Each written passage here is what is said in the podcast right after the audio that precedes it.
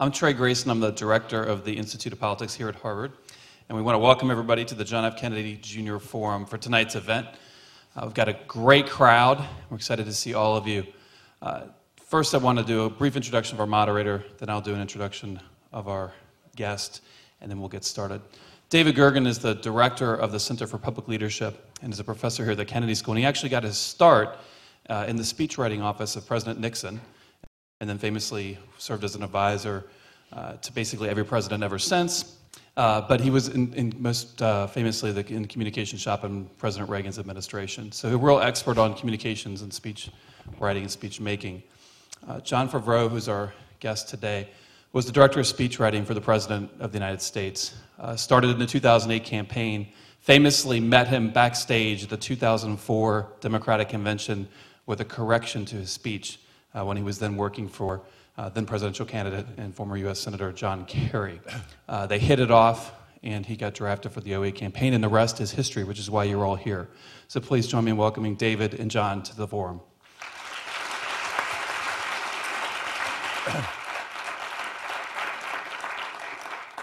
Good evening and welcome. You're in for a real treat tonight. All of us are. I'm tempted before we start. Where did Trey go? Trey, whatever happened to Ashley Judd uh, in your home state of Kentucky? Kennedy School graduate decided today not to run. Uh, Mitch just smoked her out before he even started. smoked her out? Yeah, smoked her out. She didn't want to run. I, I didn't know that. Yeah, were you surprised? Yeah. I was, I was surprised too. She need could a, be in your we first, need a candidate. She could be in your first Hollywood deal. she could be a candidate. Uh, so it was interesting. Some years ago, uh, Bill Safire and Jack Valenti uh, organized a group called the Judson Welliver Society. And Judson Welliver was allegedly the first White House uh, ghostwriter for a president, wrote for President Harding, if that's a distinction. Um, but in any event, the Judson Welliver Society brought together speechwriters from across the years that go all the way back to the Truman administration and went up through, go up through today.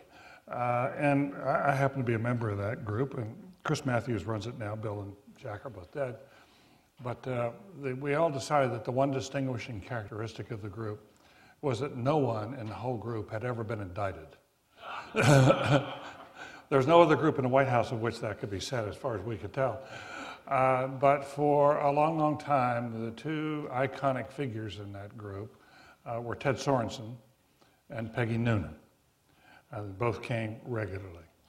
And I think, in the opinion of many now, they will be joined by a third, and that's our guest tonight. Jon Favreau, we're delighted you're here. Uh, we're honored by your presence. Uh, we're we're going to talk among ourselves. Uh, we're going to talk just for a few minutes, and then Jon's going to show us some film clips of speeches in which he was heavily engaged as a principal speechwriter, uh, working for a president, of course, who's gifted in his own right, as few other presidents have been. You have to think back Maybe Teddy Roosevelt and Woodrow Wilson could write in their own names very, very well, but not very many. Yeah. Uh, uh, Grant wrote a terrific memoir, but, but uh, was not distinguished for his presidency. The, um, but nonetheless, uh, we'll, t- we'll talk here for a while and then we'll open this up. So, Jon, how old were you when in to see Barack Obama in 2004 and told him what he had to do to fix his speech? At the Democratic National Convention. Uh, I was 22 years old. yeah.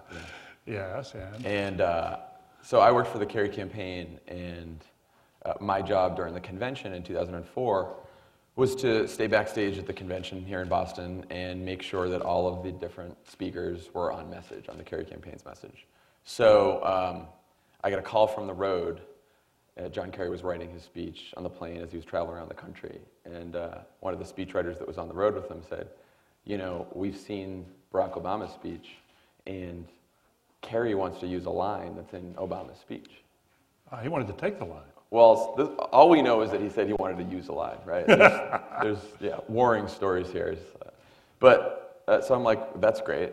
And they're like, well, we want you to go tell him to take it out. I was like, oh, thanks, great. Thought it was like a sick hazing ritual for the 22 year old. Um, so I walked down the hall where Barack Obama was practicing his speech. And um, I didn't, I knew Robert Gibbs, who was his communications director, because I had been his uh, press assistant back in the Kerry campaign. So I went up to Gibbs and I told him the whole thing, and I said, you know, would you mind just telling Obama to take out the line? He's like, I'm not telling him. He's like, you're going to tell him yourself. So I uh, walked into the room, and they paused the speech prep, and Obama kind of looks at me, and he's like, who the hell is this kid, you know? And uh, so I walked up to him and I said, sir, you know, there's, there's a line, and I'm like mumbling all this horribly, you know, it's like barely getting out. And I tell him that he has to take the line out, and he just kind of stops and he looks down at me and he goes, Are you serious?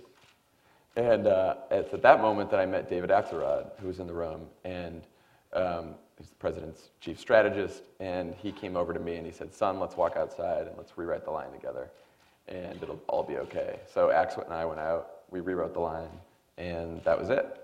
Uh, and so I thought that was the last I ever heard from Barack Obama. But uh, John Kerry went on, obviously, to lose uh, the presidential race, and Barack Obama won the Senate race. And so I had no job, and um, I got a, an email from Gibbs who said, you know, it, it, turns out that Barack Obama now needs a speechwriter. And uh, I said, why? And he said, well, you know, if there were 48 hours in a day, he wouldn't need a speechwriter. He'd be able to write all his own speeches, but there's not. He's a senator, he's got a national profile now, and he's going to need to learn to work with someone. So why don't you come in on his first week in the Senate, sit down with him, and see what he says? So I sat down with him, and uh, we had breakfast his first week in the Senate, and he looked at me and he said, So Gibbs tells me I need a speechwriter. I don't think I do. Um, but you seem nice enough. So let's give it a whirl. Let's try it out. And he was, you know, he went on and asked about where I grew up, my family life, what got me into politics, what inspired me. So we had a really nice conversation. It was, you know, I actually wasn't that nervous compared to, you know, for what it was. Um, and then that was it. And then I started with him in the, uh, in the Senate office in 2005. Were you his principal speechwriter then in the Senate? I was. Yeah, there was only one of us. It was just me. Uh-huh. So. And tell us how the relationship developed from there. How did you, how did you work it out as you went? So those first two years in the Senate, um, you know, he was busy, but obviously not as busy as he would later become. And so before every speech, I would sit in uh, his office with him, and he would talk for 20 to 30 minutes about what he wanted to say in any given speech, and I would just type. I would type as fast as I can. I would with, with, with him standing there talking to you? Yeah, with him standing there talking. There's no note taking. I'm a horrible note taker. My penmanship's like a second grader. Um, so I had to have my laptop in there, and I just, you know, started pounding out words as fast as I could. And uh, and I, you know, I also had two books to work from because he had written, um, you know, Dreams from My Father, and he was working on Audacity of Hope while we were in the Senate. So during those two years, through our conversations and through those speeches, I got to learn his voice. Um, you learned. Did you, after the speeches were over, did you sit down and talk about them? What worked? What didn't work? Yeah, yeah. He would come back from, you know, if he would travel somewhere to give a speech, he would come back and say, you know, I like this part on something like this, maybe we need a story here, we need to look for more, you know, anecdotes, a better statistic here. So we would go back and forth like that. Did you begin to have a file of things that you kept for speeches, stories, and? Yes, start, I would start researching stories. I would start researching statistics, anecdotes, and a lot of it, you know, was pulled from uh, Dreams from My Father, from his own life, because he had mm-hmm. such a rich biographical experience. Right. That, you know, I, I read that book so many times and the way the stories are in the book makes sense for a nice story, but there's so many issues that a, that a senator speaks about that yeah. fit perfectly to, to really yeah. tell the story of who he is. There's, there's a strong parallel here uh, between what Ted Sorensen's relationship with Jack Kennedy.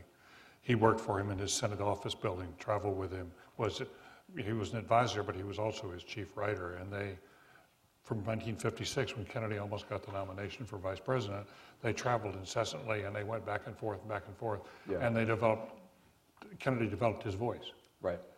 And, and it doesn't happen all at once and it's very gradual. You know, you don't know gradual, what's happening, yeah. but you just start thinking and writing like he does, you know.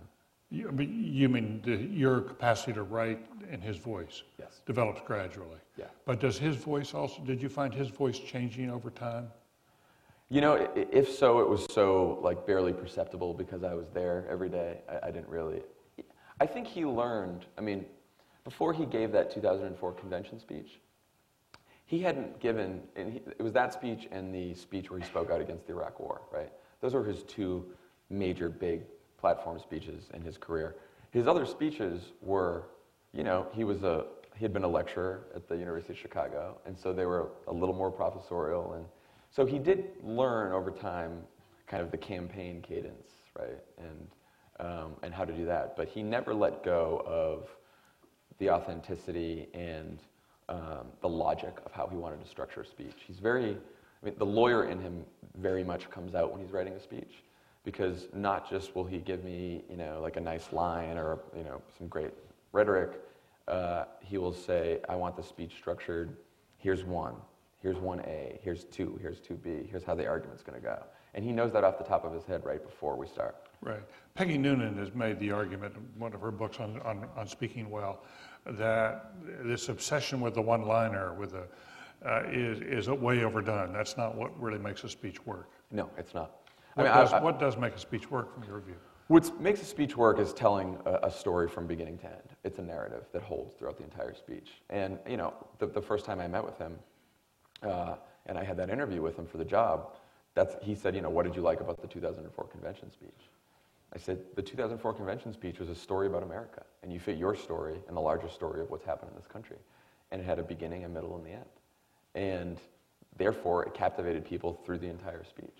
If you are writing a speech for a line, right, or you're writing a speech for a couple sound bites, you will, you will end up forcing the line or those sound bites into the speech um, to the detriment of the rest of the story that you're trying to tell. Mm-hmm. Right? Because so, you know, if you get caught with too many consultants and pollsters and all those kind of people, they will tell you like, well, it's much more important than we have this soundbite way up high in the speech because then the reporters will write about it that way, you know. And for us speechwriters, that's like, well, you can't just randomly put something there, you know. It's, it, there's a whole structure here. That's not how you talk, right? Right.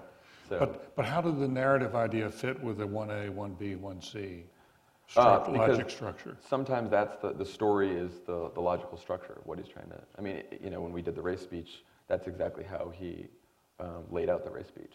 Good. Why don't we? Why don't you talk us through now some of these uh, clips? We'll just. Mm-hmm. I'll, I'll just turn off here. Let you let you run the show. We'll show some clips, and you can tell us what we're looking at. Give us some context of the speech, maybe an anecdote or two as we go. Great. Uh, I think so. So this first clip that we're showing is from the uh, Jefferson Jackson dinner, uh, which the president delivered in uh, November of 2007. Made a huge difference in the campaign. Huge difference in the campaign. At this point in the campaign, we were down about 20 to 25 points to Hillary Clinton in the polls. Know, Most of the pundits had declared that we were dead, that Hillary was going to win, that it was all over. We still have the headline from the New York Post that said, like, Hill's coronation happening soon, you know? And, uh, and this was an opportunity. In Iowa, the race was much closer, though we were still struggling. We were basically in a three way tie with John Edwards and Hillary Clinton. And the Iowa Jefferson Jackson dinner offers every candidate in the Democratic primary an opportunity to speak at one forum, all in a row, together, so that everyone, every supporter on all sides can uh, get a taste of what they have to say. And, um, you know, this for us was our big chance because we were so far down in the polls. We didn't have much time to turn around in Iowa. And if he was going to make an impression and there was going to be some kind of a game changing event, this speech had to be it. So let's cue it up. I always knew this journey was improbable. I've never been on a journey that wasn't. I am running in this race because of what Dr. King called the fierce urgency of now. Because I believe that there's such a thing as being too late, and that hour is almost upon us.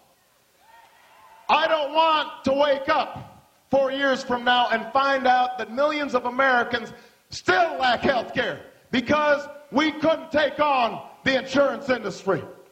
I don't want to see that the oceans have risen a few more inches. The planet has reached a point of no return because we couldn't find a way to stop buying oil from dictators. I don't want to see more American lives put at risk because no one had the judgment or the courage to stand up against a misguided war before we sent our troops in to fight.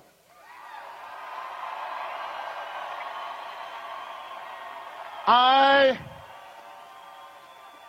I don't want to see homeless veterans on the streets. I don't want to send another generations of American children to failing schools. I don't want that future for my daughters. I don't want that future for your sons. I do not want that future for America.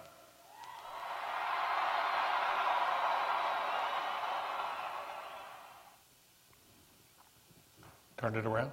Turned around the campaign? Yeah, it did turn around the campaign. It was a, it was a funny night because, um, you know, we had the way that the order was in the Jefferson Jackson dinner was completely determined randomly, and uh, so all the other candidates were first, and then it was Hillary, and then it was Obama at the end, and so we actually were happy with that order.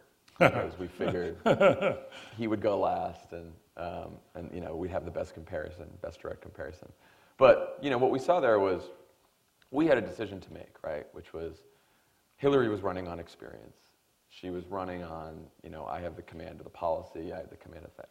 And we had gone through, you know, trying to prove our experience, trying to prove all the policy papers that we had. We were, you know, gave how, however many policy speeches. But the question was, you know, for two candidates who actually did agree on most of the policy that they were arguing about in the race, how to differentiate him at this critical moment. And the passion that we got into there was what we decided. He, we, I mean, he talked about the fierce urgency of now, but we all decided that he needed urgency. That if he wanted this thing, if he wanted this race, he needed to go out there and look like he wanted it more than anything else. So he not only used the language, he showed the urgency. He showed the urgency. Through the passion. And this is, uh, this is one of the only speeches uh, that the president has ever memorized. Uh, he, He doesn't have a, he doesn't have a transcript. there's no prompter there. He has no prompter? No, and so he, uh, you know, he'll give some speeches off the cuff from, from the heart, and he'll use the prompter a lot, and he'll read some speeches. But the way the JJ is structured, it's in the round. The only option is to memorize, and it's 10 minutes, which was the other benefit to this speech because he had been going around Iowa for the last couple months, and the stump speech was growing longer and longer and longer, and it's like 40 minutes, and we're talking about ethanol, and you know, suddenly we're like, let's get it back together here. So this was the perfect exercise to distill the message down to what it was going to be. And it's funny because he, he put so much time into it that uh, the week before he delivered the speech, we were at a random hotel by the Des Moines uh, airport. And when you walked by the president's room, you could hear him practicing the speech to himself as he was walking around because he wanted to make sure that he memorized every word.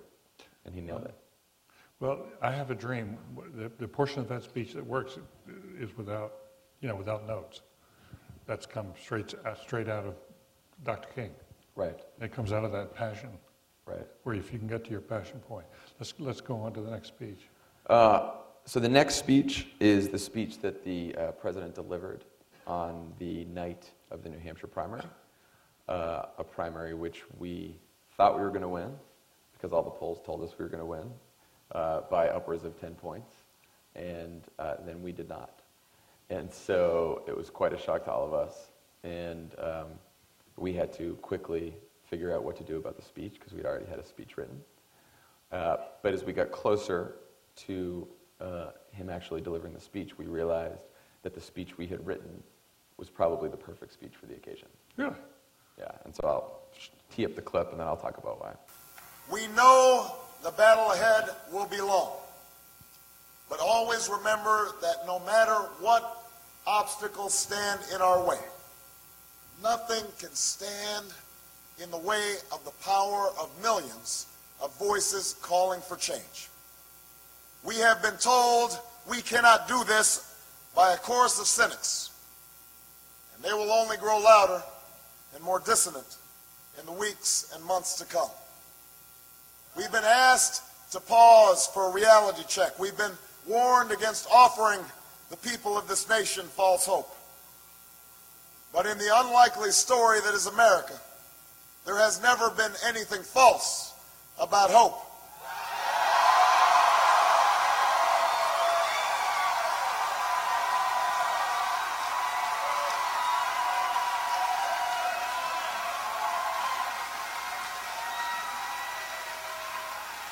For when we have faced down impossible odds, when we've been told we're not ready, or that we shouldn't try, or that we can't, generations of Americans have responded with a simple creed that sums up the spirit of a people.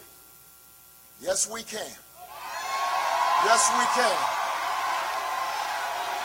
Yes, we can.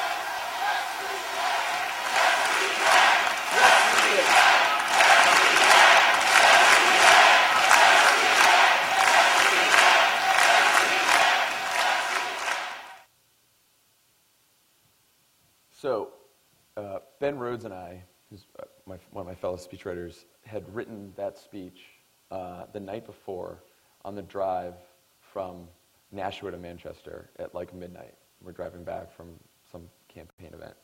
And Ben's driving, and I got the laptop, and you know we're thinking it's going to be a victory speech, so we have all this kind of celebratory language.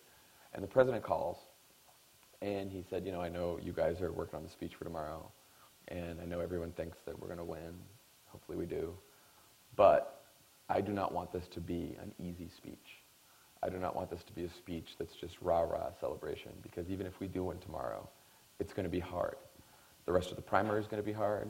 The general election is going to be hard. And everything that we're trying to do and change is going to be hard.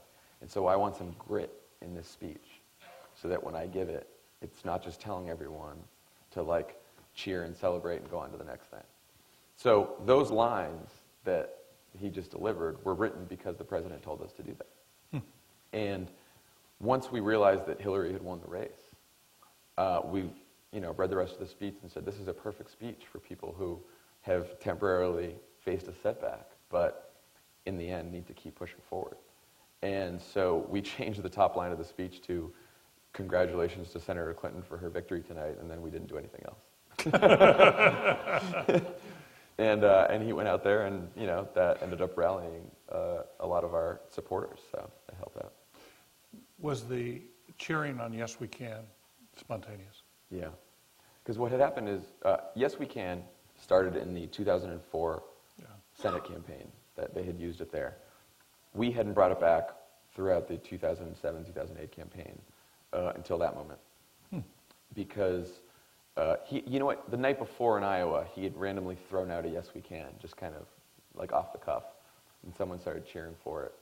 And we kind of all looked at each other and were like, maybe we should bring back the old 2004 Yes We Can. And so as we started this speech, we found the whole riff um, there. But I think the cheering was more spontaneous because it, it would have been less uh, loud and boisterous had we won, I think. I Yeah. Yes We Can. Yeah. But at that point, it was, But- you lost, but yes we And did you feel this, this speech revived the campaign coming out of Iowa? Gave you, You know, it's, it's unclear whether it revived the numbers or anything like that, but that was a speech for the supporters, for everyone who had been so disappointed by what happened. You know, huge win in Iowa, thought we were going to do it in New Hampshire, and then that was going to be it. And so for everyone who was very disappointed and thinking to themselves, you know, maybe this isn't it, maybe we can't do this, I think for our people, that helped them a lot. Mm-hmm. So. Let's, go on to the next. Um, so the next speech uh, is the Philadelphia race speech. So this was obviously the speech uh, that the president gave uh, after uh, responding to the comments made on Earth by uh, Reverend Jeremiah Wright, which is a real fun part of the campaign. Um, so what happened there is those comments surfaced on a Friday, I believe, on ABC. That night, the president did a round of interviews on cable to try to quash the whole thing. Um, it did not work. and the cable interviews, we started all realizing, are just not a good venue to actually talk about this. So Saturday morning, I think Friday night, he called a bunch of his advisors and said, I, I need to give the speech on race that I've been wanting to give for a while. And I need to make it about this. And so then the next morning, all the advisors called me and they said, oh, he wants to give a race speech, he's campaigning all day, so why don't you just start writing it? And I'm like, I'm not writing that. I'm like, I'm not writing that speech unless I talk to him because this is so personal, you know? So I sat around all day Saturday. And then Saturday night at 10.30 at night, he calls me from the road and uh, he's like, okay, well, I have some ideas just off the top of my head. And for like 45 minutes, he just dictated, like I was saying, here's the argument I want to make first, and then I want to say this, and then this is 2B, and this is 3. I mean, he had the whole outline in his head. And so I hung up with him that night, and uh, then I woke up early the next morning, and I spent all day Sunday doing a draft. Sent it to him Sunday night, and then he spent until 3 o'clock in the morning doing rewriting gave it to me the next day. I worked on it a little bit on Monday. he spent till 3 o'clock in the morning again, Monday night. And when you look at the edits of that speech, the stuff that I wrote in that um, is language that you know pretty much anyone could have written. You know, I did not write the line, "I can no more disown him than I can disown my white grandmother." that is not a line I would have given to the president myself. So, uh, yeah. Um, so he, he did all that personal stuff, and he finally sent it around at about 4 in the morning on Tuesday. And he said, This is what I want to say. I don't want anyone to touch it. Favreau can touch it for, you know, touch-ups on rhetoric and grammar and stuff like that, but this is it. I don't know if this will work, but this is what I want to say, and this is what I have to do to be president. And he gave a speech on Tuesday, And he gave a speech on Tuesday. 11 o'clock or something like that. Yeah. It was a powerful speech.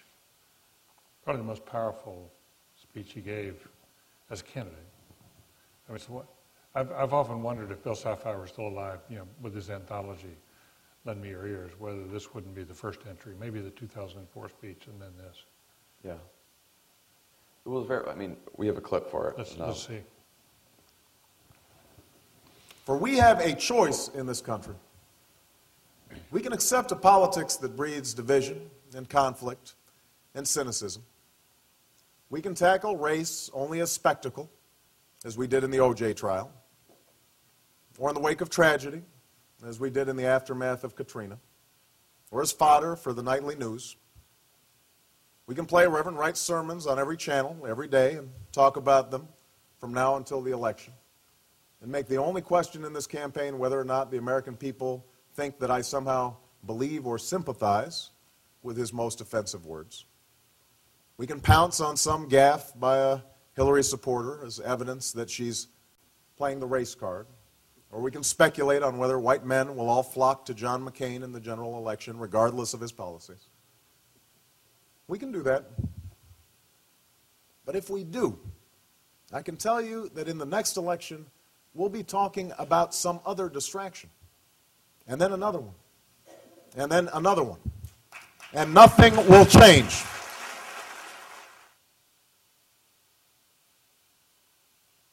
And now, the reason I, I like that clip is what he did there and what he does well in his best speeches is he cut through all the crap and he just spoke to what was on people's mind. He spoke the truth.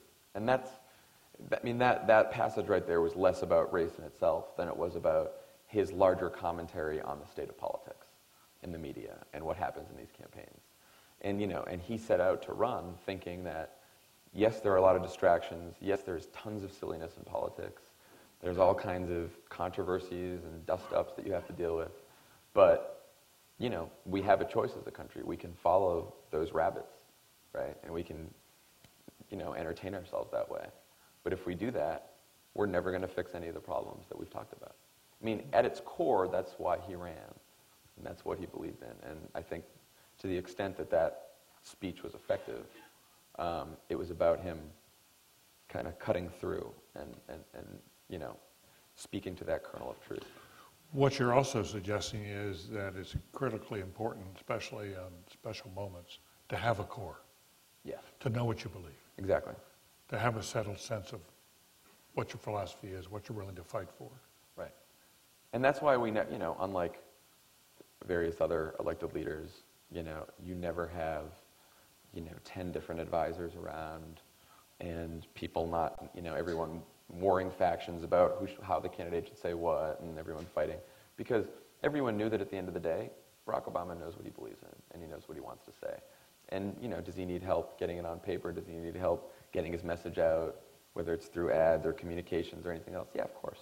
Um, but fundamentally, he, he has a core about him, about why he ran and what he wants to do. And I think, you know, that's enormously helpful. Now, he has a different side, too. He can be very funny. He can. He can be very funny. And he enjoys being very funny. So the next clip is um, one of the more difficult speeches we work on is actually the White House Correspondents' Dinner speech. Uh, because the president's supposed to tell jokes for about 20 minutes. Usually there's a professional comedian that precedes him. Um, and there's all these celebrities in the crowd, and it's like all this, this ridiculous thing that happens every year in Washington. Um, but it's a lot of fun, and I've worked on them over the last couple years, and we have had the good fortune of you know, various joke writers, professional and amateur, contributing uh, a lot of lines. And so basically, we sit down and Jon Lovett, who had uh, written, was one of the speechwriters that worked with me. He has since gone on to do a television show of his own, 1600 Penn. And um, so Lovett and I would work on these speeches together, and we would just collect all the jokes we could find from everyone. And you know, you have two categories of jokes. One, jokes that were really funny that there's no way the president could tell without getting in trouble. and we have a pile of those somewhere that we still laugh at. And then there's a, That'd be a great book. it would be a great book, Yeah. yeah. Highly inappropriate. Um, and then there's a pile of jokes that are just so cheesy that politicians usually say them and we don't want them, right? So there's a sweet spot, and, uh, and so finding that each year was very, very difficult. But uh, this year, in 2011, we had a lot of material to work with because uh, Donald Trump uh, had decided that he was going to make an issue of the president's birth certificate um, again. So, uh, and then we had the good fortune of having Donald Trump at the dinner. So uh, we decided to have a little fun with that, and that's the clip that we're going to see. What a week. As some of you heard, uh, the state of Hawaii released my official long form birth certificate. Hopefully, that this puts all doubts to rest. But just in case there are any lingering questions, tonight I'm prepared to go a step further. Tonight, for the first time, I am releasing my official birth video.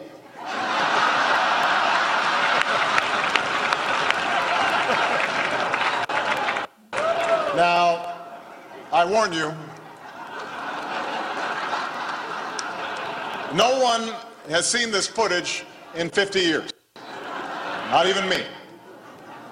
But uh, let's take a look.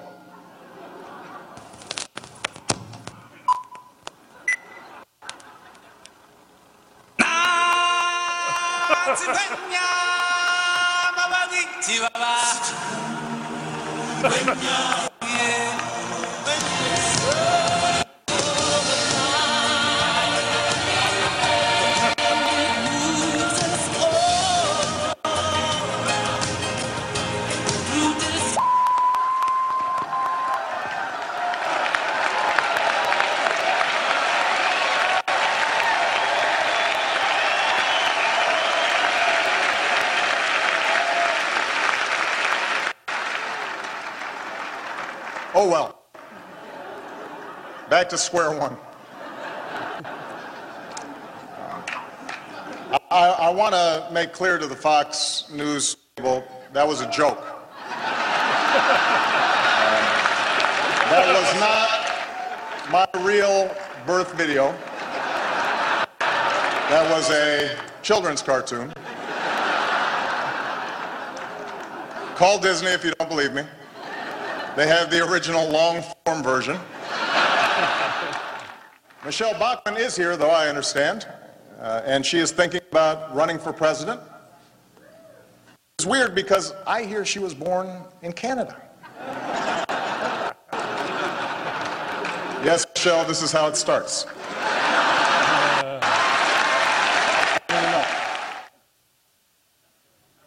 So that was a fun night.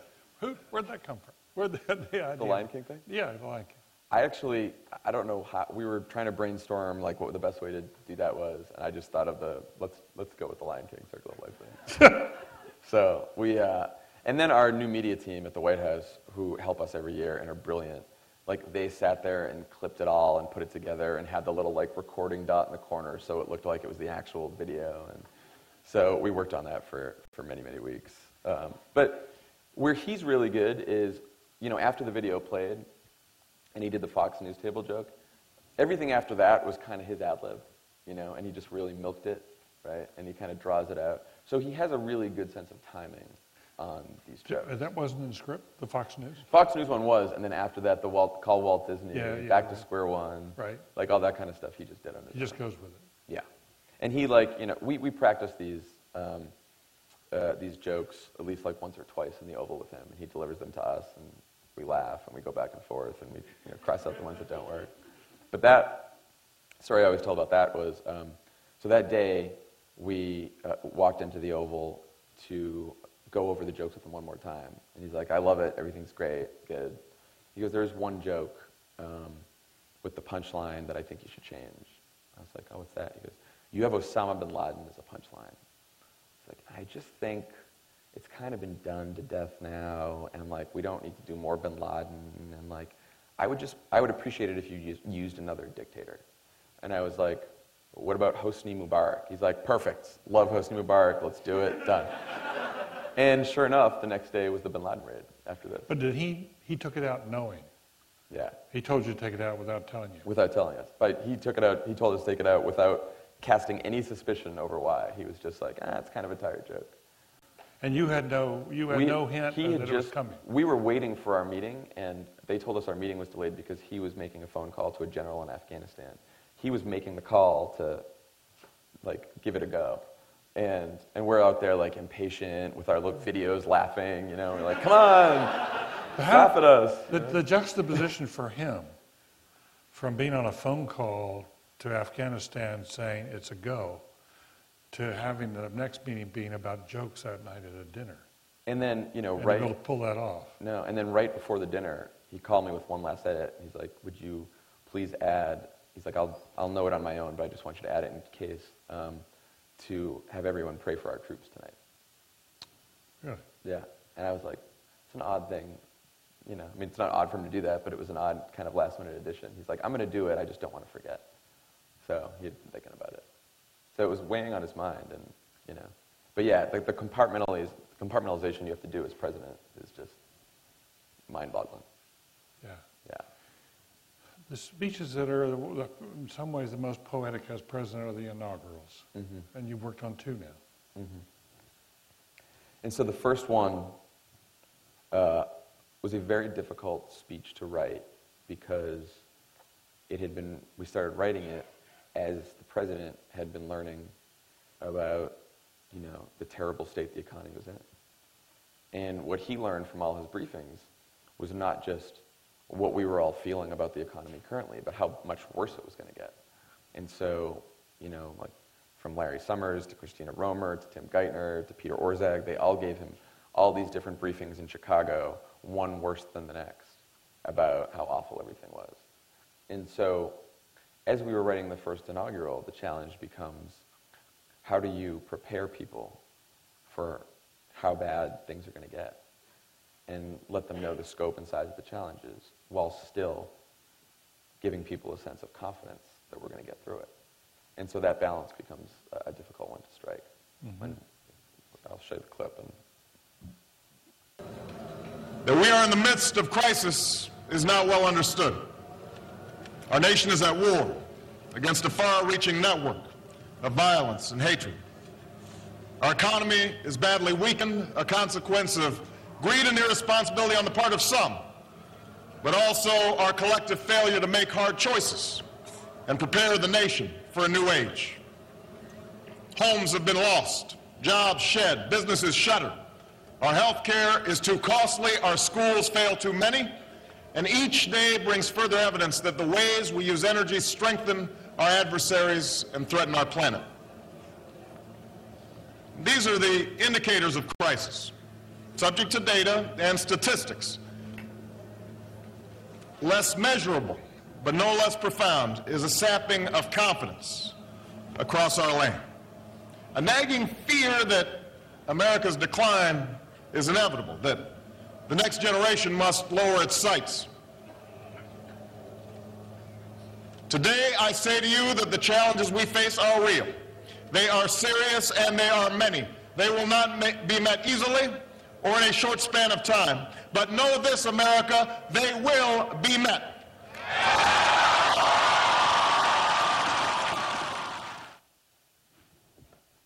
Yeah. Um, so you can see, you know, we tried to end it kind of on an up note. Uh, you know, they will be met. But then instantly, you have to go back into all the horrible things that are happening, right? Mm-hmm. And so it's a, uh, it was a tough one. It was a tough speech. And on the composition of a speech like this, what was the, your relationship to him and how, how this was prepared? He, uh, you know, I did a few drafts uh, along with the speechwriters. We all kind of worked together on a draft. And then he took it and he, he did a bulk of the writing himself. He really wanted to, I think he knew that it's an inaugural and, you know, you're writing for history in some ways. And so he was very kind of concerned with the language, right? To make sure that you have, we have new phrases and phrases that are going to be memorable and all that kind of stuff. So he took a lot of care working on that one himself. Um, and, uh, but I think we ended up, you know, and the speech goes on to talk about, you know, it gets into, does actually a lot of foreign policy. Uh, and then at the end, we kind of tell the story about Washington crossing the Delaware and Valley Forge and how things were tough then as kind of example of how we faced down tough times before, but overcome. How do you trace the arc of his view of the presidency, uh, of leadership, between his first inaugural and his second inaugural? How has he changed? How has he sort of, what has he learned that is now instructing him as he leads? You know, I think by his second inaugural, uh, as we met to talk about that, he said, Look, this is going to be a speech that discusses what I believe. This is going to sum up what I've stood for for my whole life, what my presidency is going to be about, has been about, and what my presidency is going to be about. And if I, you know, I want to speak about things that if I can get them done in the second term, great. And I want to try to get them done in the second term. But if I can't, I want people to know that this is what I believe as their leader. And, you know. And that they might complete the journey? And that they might complete the journey. You know, he says that often on climate change. You know, I hope to mm-hmm. get something done on climate change, yeah. but I will be talking about it, and at the very least, maybe I can shift the conversation so it's ready for the next president. That's what Franklin Roosevelt did, 1944, speech that became sort of a yeah. We actually looked at uh, Roosevelt's second and third a lot mm. when we were doing the second inaugural. Mm. Because the interesting thing is a lot of second inaugurals, I was surprised, are not that great. yeah. um, you, you kind of get the disease where it's like you're trying to talk about every single accomplishment you've had over the last four years, and you need to hit every, you know, you, you think about it as a state of the union, right? Mm-hmm. And so the ones that we looked to that actually did a good job, we thought that Bush's second inaugural um, rhetorically was a really great speech because it had a theme and it had a story. And it had his core. And it had his core.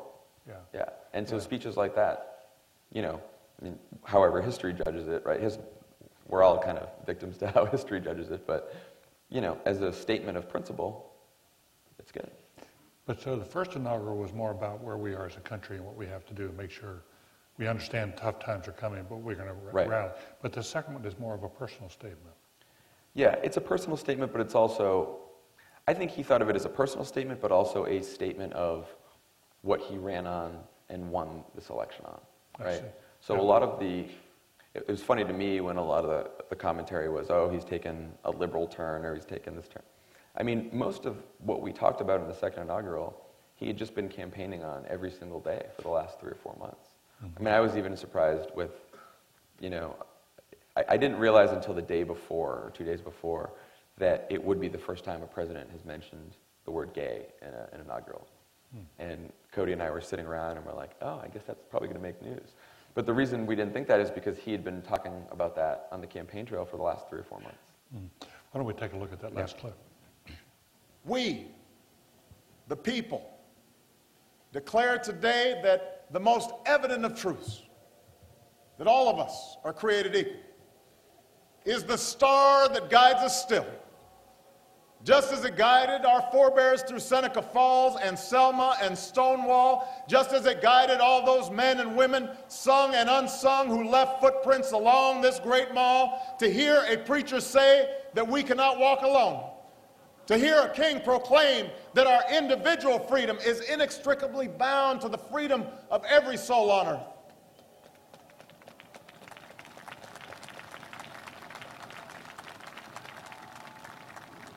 It is now our generation's task to carry on what those pioneers began.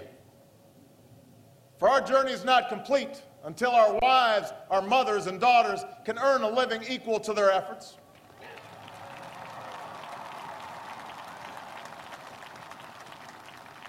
Our journey is not complete until our gay brothers and sisters are treated like anyone else under the law. For if we are truly created equal, then surely the love we commit to one another must be equal as well. Our journey is not complete until no citizen is forced to wait for hours to exercise the right to vote. Our journey is not complete until we find a better way to welcome the striving, hopeful immigrants who still see America as a land of opportunity. Until bright young students and engineers are enlisted in our workforce rather than expelled from our country.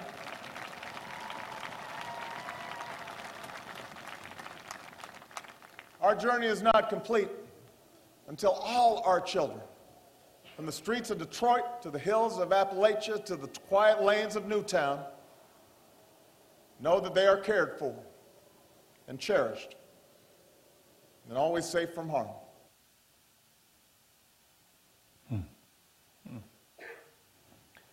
So it's interesting watching this as the last one, and the uh, Jefferson Jackson dinner is the first one. In that part of the speech, as we got towards the end, we wanted to make sure there was that same sense of urgency. That was part of what the speech was about, is returning to that sense of urgency. Um, and we wanted it to be determined. That was the tone that we set. Because, you know, there's all this, he's got a second term. Is he going to kind of just ease into it? Is he going to not care? Is he going to worry about fighting with Congress? Is he going to stand up there and magically bring everyone together? And, you know, what he kind of thought it was, look, what I'm going to do is say what I believe and what I think that the American people believe and voted for. And I'm going to show that I really want it, that I believe in these things, and I'm going to fight for them over the next four years. And I'm not just going to sit here passing time for four years, that I'm really going to, you know, I'm going to do this. And so I think that's where that, a lot of that, uh, at least that's how we tried to end the speech. So. That was a wonderful tour. I have many more questions, but I think it's really important we go to the floor and let Sure. others participate. So there are microphones here and here, and there are microphones here and here. Uh, and uh, we'll go with the standard rules of uh, one uh, question per customer, and each question ends with a question mark. Why don't we start here, please, ma'am? Okay, and if um, you would identify yourself, please. Thank you for you both for being here. My name is Monica Garcia. I'm an MPH student at the Harvard School of Public Health. And um, I'd have the question What are some speech writing strategies that you have utilized to effectively reach specific constituents? I'm thinking um, of ethnic minority groups, especially with the rising acknowledgement of the importance of like a- the Asian American vote and the Latino vote. It's interesting. Um, I don't know if there's specific strategies. Um, one, one thing that we like to do a lot in speeches is to draw on anecdotes um, because it's a lot more interesting to hear a story about someone's life and what they're going through and what they've achieved than it is to hear just like pablum about policy and stuff like that. So when we go through uh, our anecdotes, we always want to make sure we're finding anecdotes that are diverse as possible, and so that um, we're getting the entire mosaic of American life in the president's speeches, and um, and so that usually helps us uh, uh, reach out to as many people as possible. Thank you.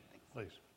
Hi, my name is uh, Justin. I currently work for the city of Boston, but I actually had the honor of being an intern in the administration in the summer of 2011. Oh, great. Um, question about some of the more wonky speeches, like the State of the Unions, or I'm thinking about the 2009 healthcare reform speech. How you find that balance between telling that larger story, but also explaining policy, where you're talking about health exchanges in the middle of the speech, but then the letter from Ted Kennedy at the end of the speech, and how you sort of find that balance between telling the story and communicating a message, but also getting the policy details across. Yeah, it's the most difficult balance actually because, uh, and it's a space issue, right? I mean, because I always, I'm the, like, the space Nazi in speeches. I'm the timing one, right? I want to make sure that we do not have him droning on for like 50, 60, 70 minutes about, on a speech. And so for that speech in particular, um, the goal was people need to know what this healthcare plan is going to do. But if he goes up there and he gives like a PowerPoint presentation about it, he will lose everyone, right? You will lose the audience. Maybe some people will applaud him for going into the details finally, right? But not the American people. Uh, so, it, it, in that sense, it helped kind of condensing what the plan was to as simple formulation as possible. And then usually, um, you save the good story for the end of the speech, right? Because then you know people will pay attention long enough, and then they'll hear that. But we were very lucky in that speech to have that letter from from Ted Kennedy because um, we didn't have an ending, uh, and we didn't know what the ending was going to be. And you know, we had told so many stories about different people and their healthcare struggles, and you know, it turns out two days before the speech, David Axelrod says, you know, we just got a letter from Vicki Kennedy, and she said that her husband wrote it a couple months ago, and that the president is to open it upon his death. And you know, I think we should. I'm like, well, we could probably use that for the speech. We should get that letter. And, uh, and sure enough, you know, she rushed it over, and it was, you know, vintage Ted Kennedy. And he had that one line in the letter that said, you know, this is, uh, which speaks to your question, healthcare is, is about more than a policy debate. This is about the character of our country. This is about who we are and what we stand for.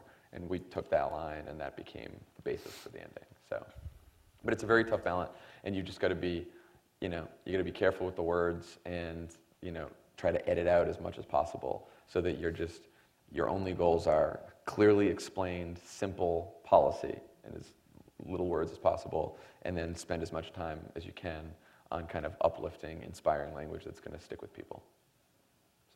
Please. Um, good evening, Mr. Favreau. Uh, my name is Alex Solis, and I'm a freshman at the college. I'm a member of the JFK Junior Forum Committee, mm-hmm. and I'm going to ask the official Twitter question. Um, so, Twitter user Andrew Weiner would like to ask What was the funniest or most unique experience you had with Obama on the 2008 campaign? The funniest or most unique experience in the 2008 campaign? The, which one? The funniest or the most unique? Uh, either or, sir. um, I'm trying to think about that one. Probably the funniest experience I had even though for me it was the most harrowing. Um, I am uh, not a great flyer, and so, and I had never flown on a really small plane. And at the beginning, we uh, of the campaign, we didn't have a lot of money. We had to take these flights from Des Moines to Chicago that were basically like four seaters, and it was just like the president, Gibbs, Reggie, who could like barely fit into the plane, and me and we're pulling up to the plane, and uh, no one knows that I'm scared of flying. But my buddy, um, Tommy Vietor, who was the Iowa press secretary, knew. And so he tells the president, he goes, By the way, Senator, Jon's really, really, really afraid of flying. So you should just know that before you get on this plane. And the president just smiles. And we get on the plane, and he just starts telling stories of like all the horrible flights they've had. and then plane, start, plane starts taking off, and he's like across from me, right? And we're like pretty close because the seats are close. And I'm sitting like this, and I think that I'm hiding it pretty well. And so I'm just like doing this. And like as the, we're in the we're just you know ascending, the president looks down from the newspaper and he goes, "Are you going to keep doing that the entire flight?" and I was like, oh, "Okay, sorry." And then like five minutes later, the plane dips, and I just like freak out, right? and he laughs for like 10 minutes. and then proceeds over the next two days to tell everyone he meets the story of how I freaked out on the plane. So it was funny on, it was for my expense, but it was a pretty funny moment. Good question. Please. Hi, my name is Brian Chiglinski. I'm a first year public policy student here at the Kennedy School. Um, and I was wondering, particularly, the challenge of maintaining your own voice as a writer while writing for a public figure, and kind of also as you made the transition out of writing for him, uh, how you've worked to try and recapture your old voice. Yeah. There's still a few too many look what I have said, Czar. uh, but no, it's, it's hard. I don't know. I have totally lost my own voice at this point. Um, and I have not really dug into writing yet because it's only been a couple weeks. but that's going to be one of the more interesting challenges because, you know, it's been eight years, and I have not written for myself during those eight years because I haven't had time. And, um, you know, but I have a lot of opinions and uh, a lot of thoughts over the experiences I've had. So I'll definitely get there. But I think to some extent, the way I write will always be sort of a shadow of how, of how he writes. Not, not nearly as good, but it'll be, you know, there'll be uh, echoes of it probably that I won't be able to get rid of. You, did you, you kept it down? Uh, in the campaign, I did. In the White House, I was not as good about it. Yeah. But the good thing is we have emails that, you know, will tell most of the story for good or for bad. Yeah. Please. Hello, my name's Marshall. I'm a first year public policy student. You were talking about the uh, healthcare speech. I was wondering, uh, there's a lot of critique on the administration on presenting and communicating the healthcare bill. Could you tell us a little bit about how, how that was addressed and, and different things beyond that speech itself that you did to uh, uh, reverse that tide? You know, it's funny to hear it now. Um, you know, those of us who were there and were writing these speeches like every single day don't exactly buy into the, you know, there was a massive communications failure because, you know, we thought we did a fairly good job of going out there and, and explaining what the healthcare bill was. Problem is, and I actually think this is true, um, when you're governing these days, you don't have like a huge ad infrastructure like you do in a campaign, right? So we did not have a bunch of money to run a whole bunch of healthcare ads all over the country that let people know what we're for. And when you're in a campaign, the most effective means of communications are ads, right? Which is why people buy so many. Uh, and so I think that a lot of times when you're trying to get a public policy passed while you're, you know, in government, you're kind of hamstrung by the communications apparatus that you have, right? President can go give a big healthcare speech, and that healthcare speech will get covered. Next day, the president will go do a big healthcare rally, and that'll probably get covered too. But the president could do 10 more rallies in a row after that, just distilling it down to the you know, most essential message about what the plan says. And eventually, a reporter's going to get tired of covering that, and they're going to move on to something else. And so now, it's incumbent upon us to figure out a way around that, right? But it's very, it makes it very difficult. And so, to, at the end of the day, I think, you know, I do believe that speech and rhetoric can move people very strongly. Um, I was telling someone that for the healthcare debate, I think one of the most effective things that the president did is right towards the end of that debate, he went to the House Democratic Caucus. And um, he gave a speech to them right off the cuff from his heart. Had no notes, had a couple notes in front of him, but that was about it. And he just spoke for 30 or 40 minutes about why this is why most of them got into politics. This is what the Democratic Party is about. This is what we've been doing for 100 years.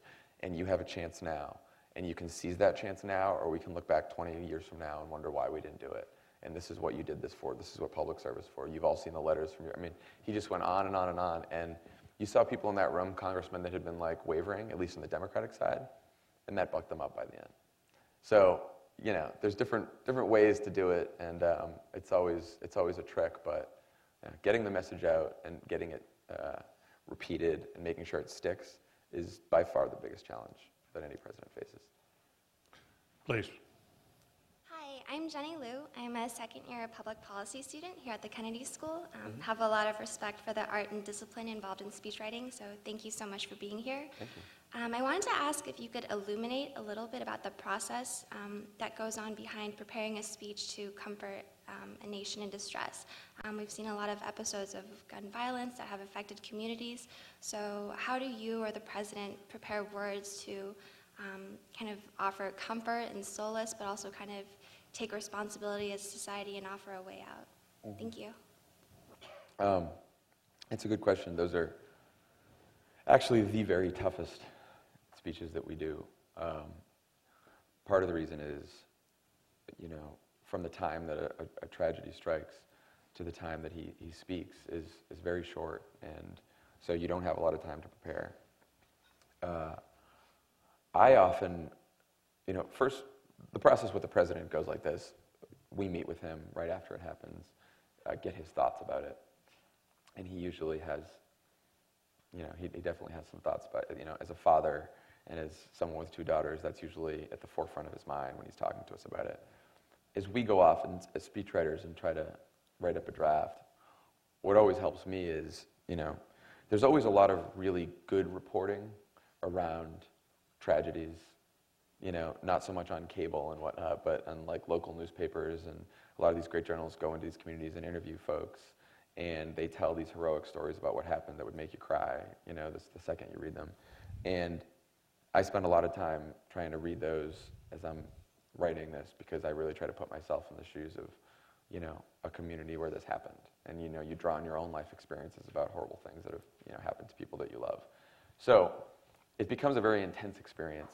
Um, but if you've noticed, you know, when the president has spoken in Tucson, when he's spoken in Aurora, when he's spoken in Newtown, it always kind of comes back for him to, you know, it, it ends up being like he's speaking at, he's giving a eulogy at almost anyone's funeral that you would if it was a loved one, if it was a friend.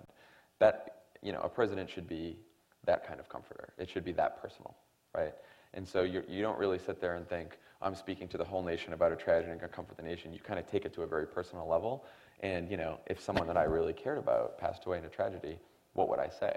What would I say about their lives? What would I say about the rest of us that are still left grieving? And that's kind of how you go into those speeches. And that's, that's at least how he, um, he approaches them. Thank you. Yeah. Please. Uh, Nick Bonso, I'm a visiting college student. I've been admitted. Uh, it's great to see you here today. Um, my question was around um, the President's quite extensive use of the teleprompter. Mm-hmm. Um, it's been widely reported. Is it a big deal, and how does it affect his, uh, his speech making? Yeah, it is not a big deal. No, it's, it's one of the more ridiculous things uh, that, that we deal with because, look, there are very few presidents that uh, I don't know of many presidents at all that don't use any prepared remarks, right? Everyone once in a while does, they speak off the cuff, but presidents as far back as Lincoln, Washington, they were using prepared remarks. So now we're talking about the difference between reading off a piece of paper that's down here or reading off a screen that's up here. and so I never really understood, and the president is just better at reading off the screen just because the way his eyes are than looking down at a piece of paper. Um, I also think that this president, unlike a lot of presidents, uh, writes a lot of his own material. And that's well known. He's an author, he's written two books. So the idea that somehow, you know, he's just this robot that like needs the teleprompter is, you know, it's good fodder for a lot of people, but it just doesn't have any basis in reality. But, you know, it persists because it's one of those silly things that we deal with in politics. Hi. Uh, my name is John. I'm a junior at the college from Turkey. Um, I read this article uh, on the New York Times in October, uh, and I considered it to be a very harsh criticism. Um, it was about Obama needing to be the narrator, the, the narrator in chief, mm-hmm. and how um, you know the president was lacking an overarching uh, narrative, um, a sustained argument, and I, I, found that to be a harsh criticism. And, you know, now that the election is over, now that you're not on the team, how would you respond to that article? Uh, when, or, when was argument? It? That there is no sort of overarching narrative. That was it, no, did you say it was in October? Or? October, yes. Yeah. Well, then he won the election. That's my favorite thing about articles before the election that are harsh and critical. Um, no, but that, I mean, it's a great example because what happens is, you know, when poll numbers are going down or poll numbers are going up, there are a million reasons and analysis that come out that will, will describe why. And, you know, one of the favored ones that has come up is this, like, the president doesn't have a narrative and people don't know what he believes. Well, it turns out when you, you know, looked at most of the, uh, the polling, the public polling, or a lot of the research that we saw throughout the campaign, people really did know what he stood for. They knew what he believed in, they knew what his policies were, they knew what his values were. To the extent that there was any um, hesitancy, it was what we always knew, which is the economy was not back to full strength, and is there, is this, can this other guy maybe do a better job of getting it there faster, right? They decided no. But I think it sounds very simplistic to like boil, and it's not very exciting to boil an election down to that. But I think that has a lot more truth to it than a lot of the other, you know, was it the first debate? Was it, does he not have a narrative? Does it this, you know, that, that just kind of. Let me, let me follow this up because it does raise a fundamental question. you know, Mario Cuomo famously said candidates campaign in poetry and, and, and govern in prose. Mm-hmm. And I'm wondering about uh, uh, President Obama. He, his campaign speeches have moved the country. I mean, it's just been, just, I think it's just demonstrable. Whether it's Philadelphia, or, you, know, you could go through a number of speeches, and in the, in the second campaign. He's, he appears to have had a harder time moving the country as president. And I'm wondering whether it's the nature of the job, the nature of the speech you're trying to give. Is there something about the context that changes? I think it's less about, you know, I don't necessarily think he's had a harder time moving the country. Uh, I think that how the country felt about him during the campaign versus, well, first of all, during the campaign, he also, you know, you don't make a lot of decisions, governing decisions that, you know, end up alienating half the country because Right. you have to pick a side at some point, right? So there's that. But I think his personal popularity actually has, the fact that his personal popularity has upheld so strongly shows that a lot of what people, you know, liked about him back in 2008, they still like about him today. I think what he's had, what's been harder to move is Congress. And, um, and the reason that is, is, you know, we just have a system, you know, we've all talked about whether it's the gerrymandering, whether it's the filibuster, whether it's all these kind of machinations that are going on in Congress. I think it is very difficult to expect that a president's oratory is going to convince, you know, a very conservative Republican who has decided they will not support even a dime of new revenue, no matter what, no matter what happens, um, you know, to suddenly go along with your plan. And so, no amount of rhetoric, no amount of negotiation. I mean, it, it's tough to, you know. Yeah, but it's hard. I mean, you know, like gun control. We've just been reading the last few days support for gun control. You know, the survey, survey just come out, it's down- five or 10 points from where it was. Right. His own approval rating has come down five, six, seven points since uh, December. It, it, it just, it's, it's very hard to govern this country. Yes, that it, it is. It's very hard to govern, and I think that's just because, you know, we have a very polarized system in the Congress right now, and it's very hard to change that. And um, you know, I don't know. I don't know what breaks that fever, Mhm. right? Because he, you know, everyone's like, oh, he's got to go on the charm offensive, right? And so here's the charm offensive, and what's happening? But you know, I mean, the last trip I was on with him, uh, we went to Newport News, Virginia, and we saw a Navy shipyard that was going to be hurt by the sequester. And we took a congressman with us, Scott Rigell, who's a, a Republican from Virginia. And he's from that district. He sees like what that could do, what the sequester could do to his district, what it could do to those, what, it could do to those jobs. And he said to the president, I would be happy to look at closing a bunch of loopholes and doing tax reform and you know getting some revenue if it meant saving this community. You know, I, so the I think part of this whole like charm offensive thing is the president actually believes that there's plenty of really good-natured, you know, still strong Republicans out there who are willing to say, here's what I believe, and I'm not going to change it, but I'm willing to compromise. I'm willing to sit down. And you know, if there are more people like that, we'll get something done. Hmm. But I think it's, you know, if we hope that, you know, the days of him going up and like giving a speech, and all of a sudden all these Repu- congressional Republicans are going to be like, oh, that was a brilliant speech. Forget it. I'm with you. Let's raise some taxes. But before he went on the charm offensive, he did go on a camp, what looked like a campaign in favor of his programs, against sequestration, and he dropped it and went on the charm offensive. Right. And it was as if maybe they decided, they, they, even by going on the campaign trail, it's really hard to move opinion enough to change the Congress. I think you do. I think you'll see him do both. You know, I think he'll he'll continue to go out there. I mean, you know, that event that we did with that congressman, he said exactly what he was for. Said exactly what he believed in. You know, some like I'm sure Boehner called it a campaign-like speech, but the Republican congressman we had with us, he was very pleased to hear it. He was happy. You know, so I think that, but you know, now he's in a stage where he figures, you know, reaching out to some people like that would be a good thing. Terrific. I, we just got a signal we have time for two more questions. So Great. here and here. We'll be, Jon, thank you for being here. Uh, my name is uh, James Gutierrez. I'm a MPP student here, graduating um, in two months. I was uh, a uh, intern in the Office of the First Lady, uh, policy intern two years ago. Okay. Um, so um, this president's journey has been very improbable from, from many respects. And I think the, the fascinating part for me in having you here today is that parallels your journey um, in, in many ways. Um, and I think it's also fascinating that you sit here um, before a room of, of people that are about your same age. And uh, so you're not even in your first half of your life, um, and you have a lot, lot uh, ahead. And I'm wondering, what does this mean personally for you and for the next chapters in your life?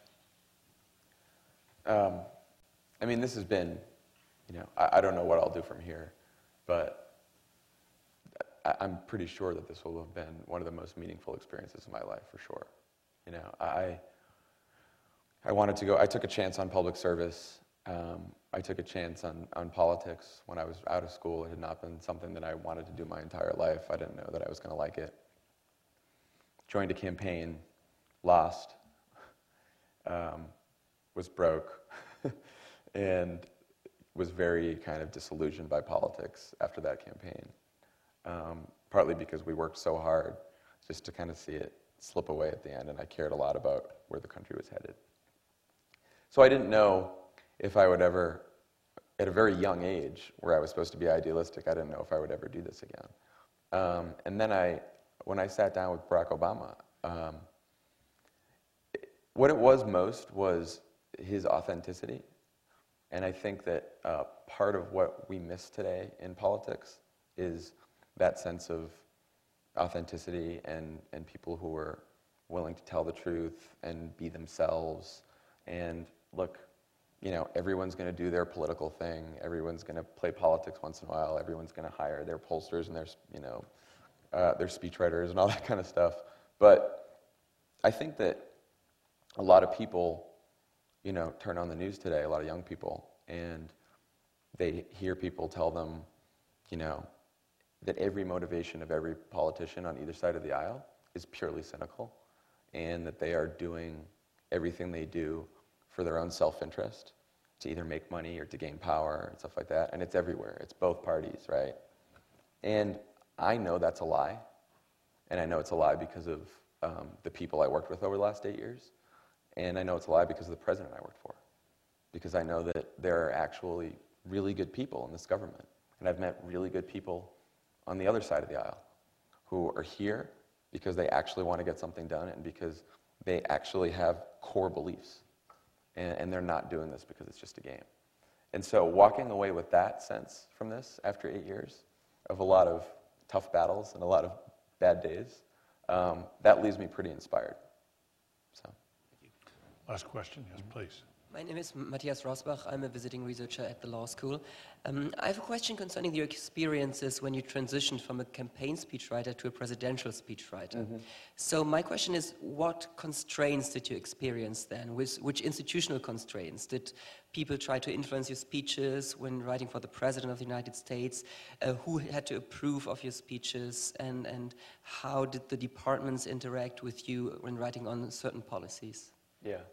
No, it's, I mean, as the president has had to make that transition for the decisions he makes, right, all the rest of us do too that are working for him. And for speechwriting, um, and this gets to kind of the poetry prose thing, there's some nice lines that you might want in a speech, but then someone in a, in a, in a policy area that's, you know, it's, it's going to mean the stock market either crashes or not, is going to tell you, well, you got to change that line because it's really important. Uh, I remember when I first got there, it was in the middle of the uh, financial collapse in the middle of the credit crisis. And, you know, I hadn't even taken an economics class in college, and so I learned my economics from Tim Geithner and Larry Summers and Christina Romer in the middle of the crisis, you know, which was good because I was like, well, we, will teach the American people at the same time. Um, and so, uh, you know, when I would write a speech about what the credit crunch met, meant and what it meant to do credit default swaps and all those other things that now we know about. Um, you know, if I didn't want those in there because they sounded too boring and wonky, well, Tim Geithner would say, hey, you got to keep that in there or else like the markets could crash. And I'm like, okay, you're Tim Geithner, so I'll do that.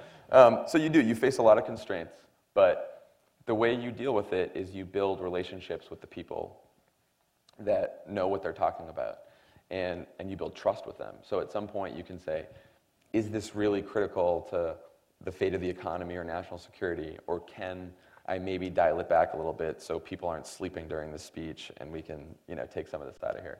And I've actually had not a big problem with it at all because we've worked with such great people. And I've had very few instances where I've wanted to you know, completely pull my hair out over it. Let me ask you one other last question. It, it, it is notable that uh, your successor is a Kennedy School graduate, which we're, we'll, we'll look forward Cody one day Keenan. to greet him. Today. Yes, uh, let me ask one last question about the president himself. Yeah, many in the press describe him as remote. Some of his friends and some of his critics say he's remote. They don't really understand him, don't know him. You worked with him really, really closely. Who is the man that you got to know? Yeah, it's so. He's the least remote person that I could imagine. I mean, he's just. He's warm. He's friendly. He's patient. Um, he has never, in all of the stress he's been under, in all of the situations he's been in, yelled at me, raised his voice, walked out of a room like really angry.